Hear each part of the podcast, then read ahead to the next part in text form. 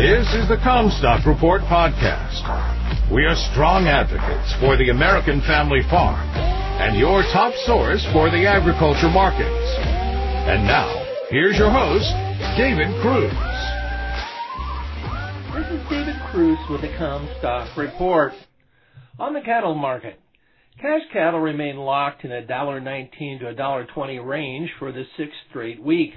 The pressure in the cattle complex applied by higher grains kept fed cattle subdued while feeder cattle were hit hard. Beef demand remains phenomenal, however, packers have not shared their profits with feedlots. Export sales were robust, up 19% last week and 45% above the four week average. China led the buyers at 9,000 tons, followed by Japan at 8,800 and South Korea at 6,000. The cash cattle market has stalled and there's concern that they might be backing up again. The truth is that feedlots have never gotten current. At the FCE live auction Wednesday, there were many lots offered at $1.17 that didn't move because they didn't meet the feedlot's reserve price. That was the official excuse for the no sales. I've been told, however, that there's more to this story. These cattle's owners were reportedly vocal about the packer margin issue and packers reportedly backed away from the purchases out of some retribution. That would appear to me to be an abusive use of market power. Differing industry structures showing some stark differences between cattle and hog markets. While cattle markets have struggled, hog markets are making new all-time highs. Beef packers do not directly own cattle, while over half of the hogs are owned by the integrated packers in that industry. The integrated pork packer margin topped $115 a head this week. Integrated hog packers and independent hog producers have similar interests. They both own hogs, and the integrated packers have no problem with sharing the pork profits with hog producers because they are essentially paying themselves. It's the standard packer, such as Tyson, that does not own hogs, that is getting the tight margin situation at this time. In contrast, the beef packers are making over a thousand dollars a head from the product market, and due to too many cattle on feed relative to kill capacity, those packers are not sharing any of the beef profits with feedlots, many of which are seeing negative closeouts. The beef market's a bonanza while the cattle market's a bust.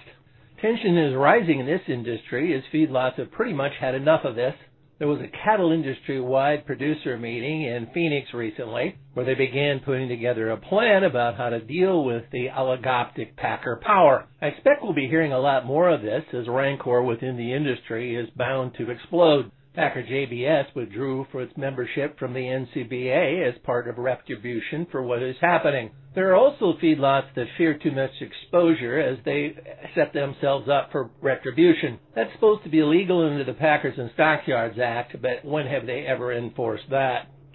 Here's an update on the biodiesel sector. The biodiesel and renewable diesel industry has steadily grown over the past decade with commercial production facilities from coast to coast. The plants are concentrated in the corn and soybean belt, as you would expect, with Iowa, Illinois, and Missouri having multiple plants. But soy oil isn't the only feedstock for biodiesel, just the dominant one. In 2020, for example, total biodiesel production was about 13.6 billion pounds. Of that, 8.4 billion, or 62%, came from soy oil, 11% from corn oil, 9% from canola, and 8% from yellow grease, which is recycled oil from fast food restaurants, for example. The remaining 10% comes from other types of recycled cooking grease, tallow from packing plants, etc.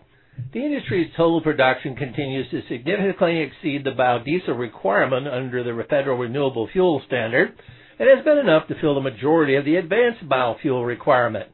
USDA is pushing biodiesel use hard just last month, the National Biodiesel Board thanked Agricultural Secretary Tom Vilsack and the USDA for providing 12 grants totaling $7.1 million to expand consumer access to low carbon biodiesel. The grants announced will support biodiesel infrastructure investments under the USDA's Higher Blends Infrastructure Incentive Program.